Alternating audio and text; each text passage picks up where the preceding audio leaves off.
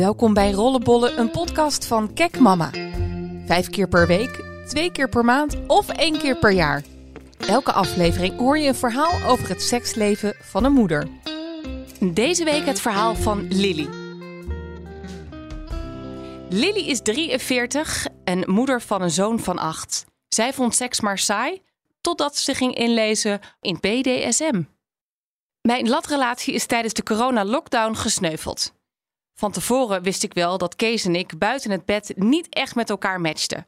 Maar het werd maart, we kregen een contactverbod van de regering en om niet weken droog te hoeven staan, besloten we dat hij bij mij en mijn zoon Sam zou intrekken. Een slecht idee bleek later. Na een paar weken liepen de spanningen hoog op. Kees en ik hadden al drie jaar een heerlijke kinky BDSM-relatie, waarbij hij, de dominante, de meester was en ik zijn sub, de ondergeschikte. Dat ging altijd prima als we elkaar zagen in de weekenden. Maar nu we samen woonden, wilde hij nog steeds dat ik hem de hele dag door gehoorzaamde, terwijl ik druk was met thuisonderwijs, werk en opvoeding. Het ging finaal mis toen ik een boterham voor Sam smeerde en Kees me iets vroeg toen ik gedachteloos ja zei in plaats van ja meneer. Kees werd boos en eiste dat ik meteen naar hem toe kwam. Ik weigerde. Ik was nu bovenal moeder en dat accepteerde Kees niet. Niet alleen wilde hij mij 24/7 domineren, hij bemoeide zich nu ook met alles omtrent de opvoeding. En dat ging mij te ver. Ik heb een enorm verantwoordelijkheidsgevoel en mijn kind staat op nummer 1. Er zat niets anders op dan het uit te maken, met pijn in mijn hart, dat wel. Ik miste seks vreselijk. Maar hoe opwindend ik het machtsspel van opdrachten, straffen en belonen ook vind, zolang mijn zoon niet voor zichzelf kan zorgen, moet dat zich beperken tot na zijn bedtijd. Met de vader van Sam heb ik geen contact. Dat betekent dat ik altijd alleen met Sam ben en dat mijn seksleven zich voornamelijk in mijn huis afspeelt wanneer Sam thuis is. Om buiten zijn gehoorafstand te blijven, seks ik niet boven in mijn slaapkamer, maar doe ik dat in de huiskamer. Met mijn zoon heb ik de afspraak dat als het traphekje boven dicht is, hij niet zomaar naar beneden mag komen. Is er iets, dan moet hij roepen. Hij weet dat mama dan een vriendje op bezoek heeft met wie ze knuffelt en dat hij daar niet bij mag zijn. En dat werkt perfect. Alle bondages, handboeien en attributen zijn ook ingesteld op eventuele acute nood. Is er iets mis met Sam? Dan moeten ze meteen los kunnen. Sowieso wacht ik altijd met mijn BDSM-spelletjes totdat mijn zoon diep in slaap is. Toen Kees nog in huis woonde, had Sam blijkbaar toch iets opgevangen en vroeg hij: Als je niet doet wat hij zegt, slaat hij je dan? Oeps, dat was niet de bedoeling.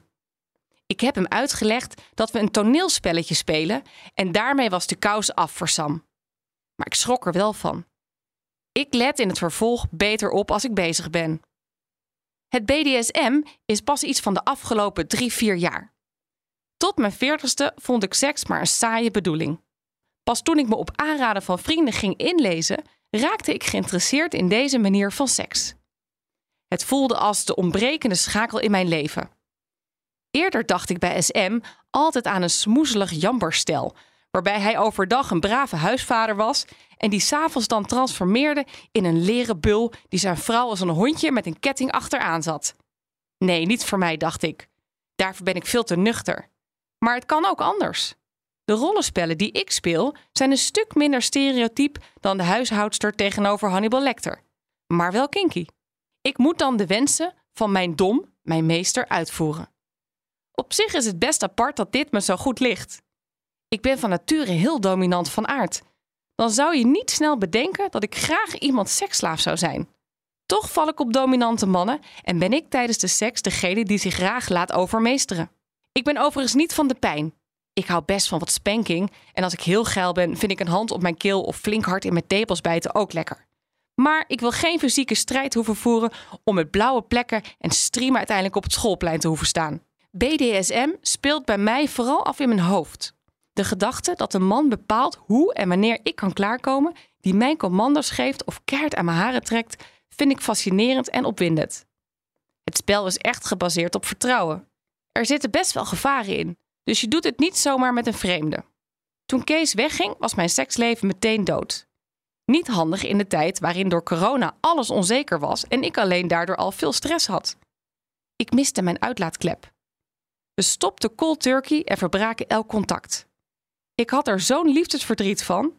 Echt, stop met roken is makkelijker dan afscheid nemen van een man met wie je drie jaar lang zo'n enorme seksuele klik hebt gevoeld. Als hij in het weekend bij me was, hadden we gerust vier keer seks achter elkaar. Daarom ben ik op FetLife, een soort social media voor kinky mensen, op zoek gegaan naar alternatieve BDSM-partners. Daar vond ik een man met wie ik de afgelopen maanden wat heb geëxperimenteerd.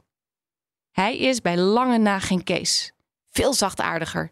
Hij vindt me geweldig en komt nu twee keer per week bij me langs. Ik waarschuw hem steeds: word niet verliefd. Ik wil geen relatie. Ik heb hem puur voor de seks. Alhoewel op dit moment we het niet doen, hij vingert en beft me en houdt zelfs zijn broek dicht. Ik word daar wel kriegelig van. Soms vraag ik het ook: zou je niet iets uittrekken? Maar nee, dat wil hij nog niet. Eigenlijk zie ik geen potentie in een echte sub-dom relatie met hem. Hij is te lief. Ik val op fikkingen die me door een grot sleuren. Heel toevallig zat ik laatst bij een bevriend stel thuis die een nieuwe buurman over de vloer hadden. Echt zo'n stoere, blonde, knappe viking. Ik zat openlijk met hem te flirten, maar hij hapte niet. Misschien ga ik hem nog wel een keer een berichtje sturen of een keer koffie drinken. Hij intrigeert me. Maar dan moet hij wel openstaan voor BDSM. Once you go kinky, you never go back. Ik kan nooit meer vanilleseks hebben. Zoetsappige standjes? Nee, dat is niets meer voor mij. Volgende week het verhaal van Guusje. Haar man vergaat van de pijn als ze seks hebben. En dat is meer dan lastig voor hun seksleven. Luister hier weer mee?